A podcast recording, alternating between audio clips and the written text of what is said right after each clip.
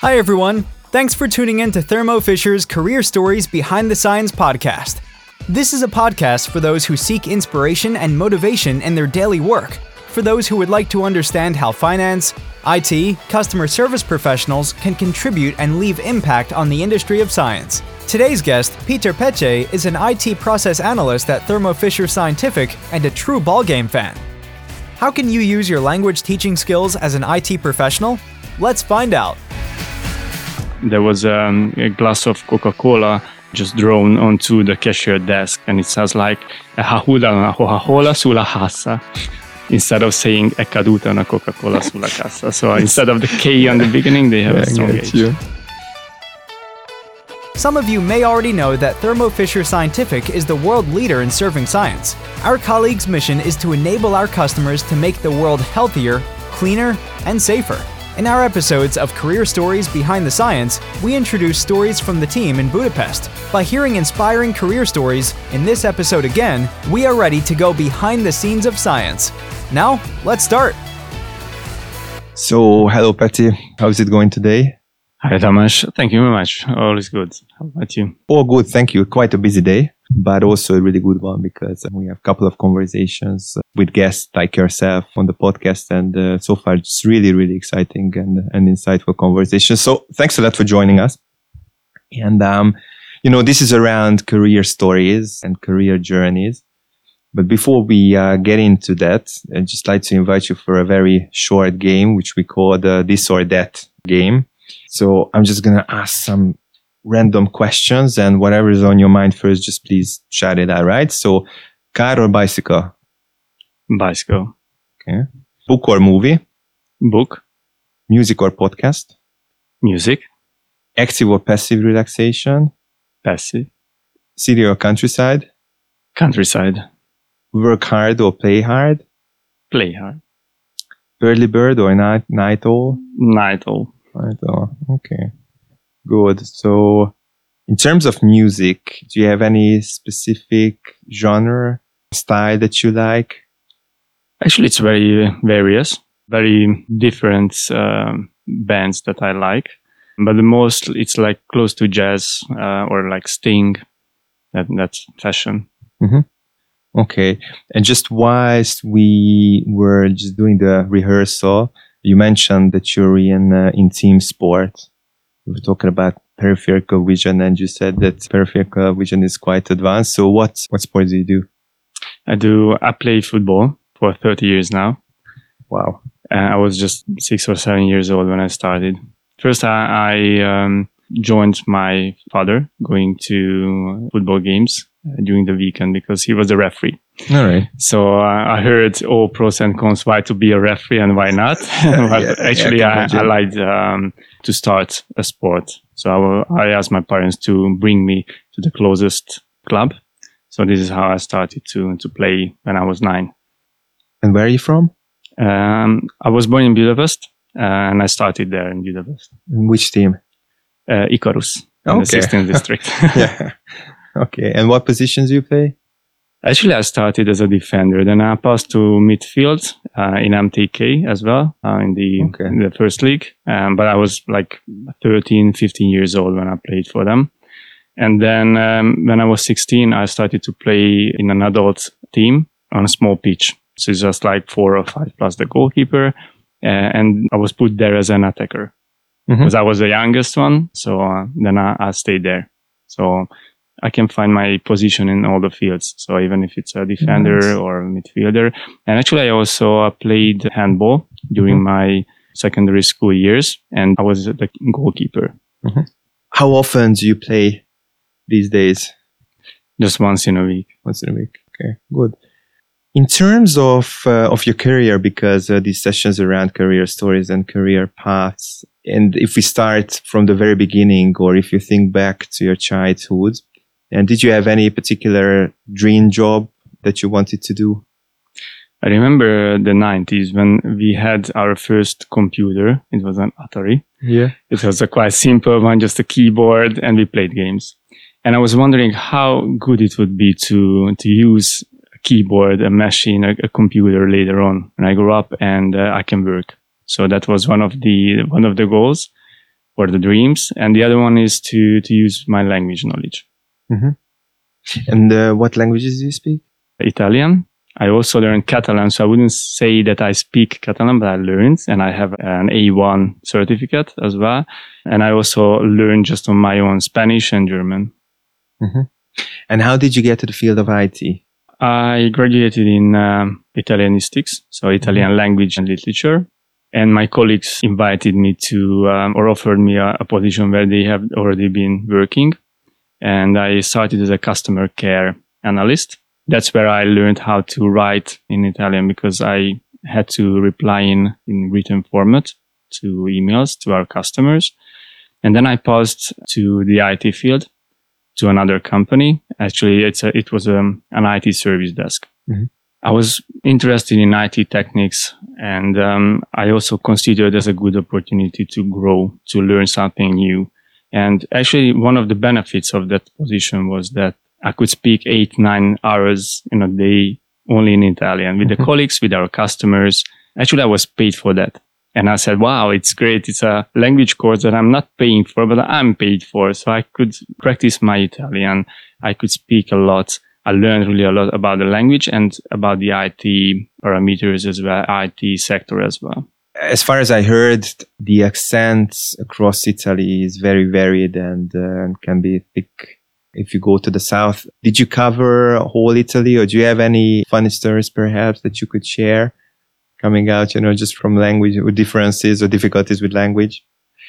Actually, where I used to work, uh, we covered uh, entire Italy, uh, 400 restaurants all over the country. I think one of the, let's say, funniest dialects, not to offend an Italian yeah. listener, is um, Toscan um, near um, Florence mm-hmm. um, because they have a, a, very strong H for the K and the beginning of the word. Mm-hmm. So it's like Coca-Cola sounds like Coca-Cola. Mm-hmm. And uh, it was very funny when we were called at the service desk saying that there was um, a glass of Coca-Cola just drawn onto the cashier desk. And it sounds like ha una Coca-Cola sulla cassa instead of saying è caduta una Coca-Cola sulla cassa. So instead of the K on the beginning, they have yeah, a strong H. You.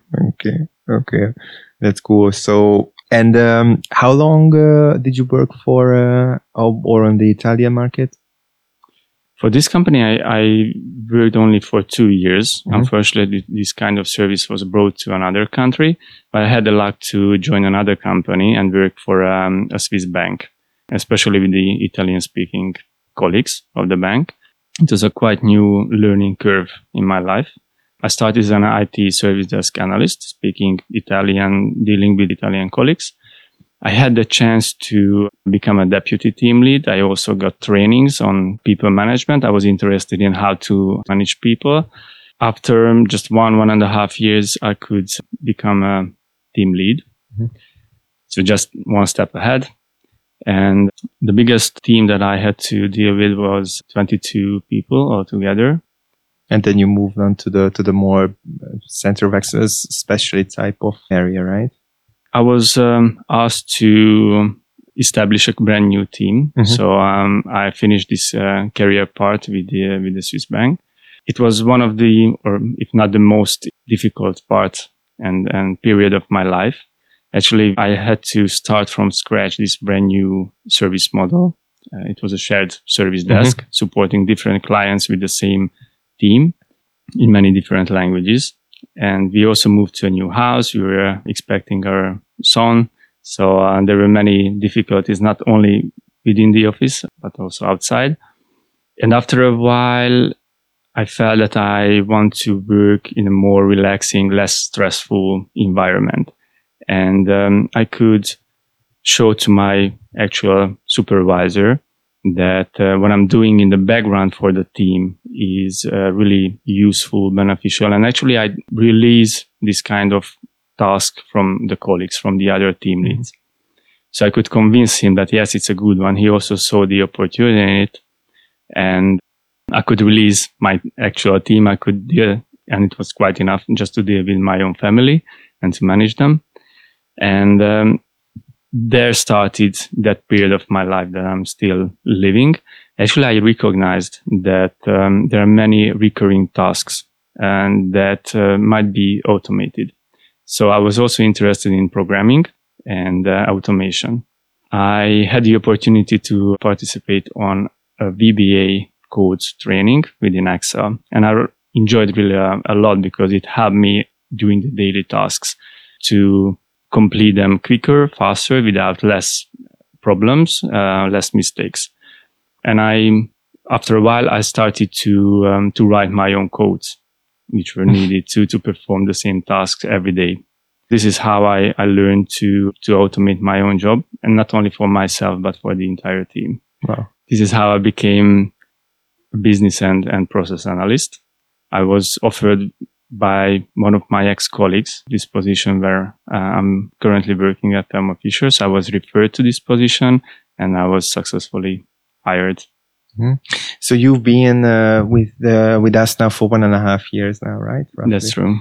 And what is it that you like the most uh, in your job, and what is it that you like the most working for Thermo? One of the best things is that my actual daily tasks are different, meaning that I'm not monotonously dealing with the same thing, but it's a mix of different tasks. From the business analyst perspective, I'm creating reports, dashboards, analyzing data, showing trend lines for our stakeholders, managers, so they can take data proven actions. From the other hand side, the process analyst focuses on possible gaps in the system for example, the negative survey analysis. So we check the feedback coming from our colleagues. They are our customers. And whenever there is a process gap in the IT field, we can suggest actions and take actions. Mm-hmm. If we rewind time and you go back to university or coming out as a fresh grad, then is there any particular position that you would want to apply for? You mean within Thermo Fisher? Yes. Mm-hmm. Probably not, to mm-hmm. be honest. I was thinking about, okay, what I want to be, if there is any other position that uh, would fit much better than, than the current one. And I wouldn't say that there is any other. Mm-hmm. So this is, that's the one that you're in now that you would want to go for. I can absolutely see mm-hmm. its positive effects and aspects. Okay, great. Thanks. In the next episode, we'll continue the conversation with Peter Peche. His story is proof that with a problem solving attitude, you can help make complex systems more effective. Let's have a short teaser from next week's episode. We have to be conscious how far we are going.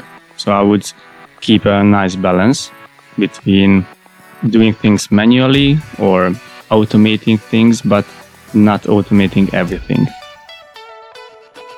Everyone can find inspiration and motivation in their daily work if you look behind the scenes of the bigger picture. Our guest today found that while growing professionally, we can also contribute to making the world healthier, cleaner, and safer. If you liked today's episode, add the podcast to your favorites to make sure you don't miss the next one. Follow us on Facebook or check out the Thermo Fisher Scientific Job Portal to join us in making the world healthier, cleaner, and safer. You'll find the links in the description. Thank you for tuning in today. We hope you heard some interesting stories. See you in our next episode of Career Stories Behind the Science. Career Stories Behind the Science were brought to you by Thermo Fisher Scientific Budapest, Hungary. Produced by BrandFizz Employer Branding in conjunction with Thermo Fisher Scientific. Let's look behind the science in the next episode.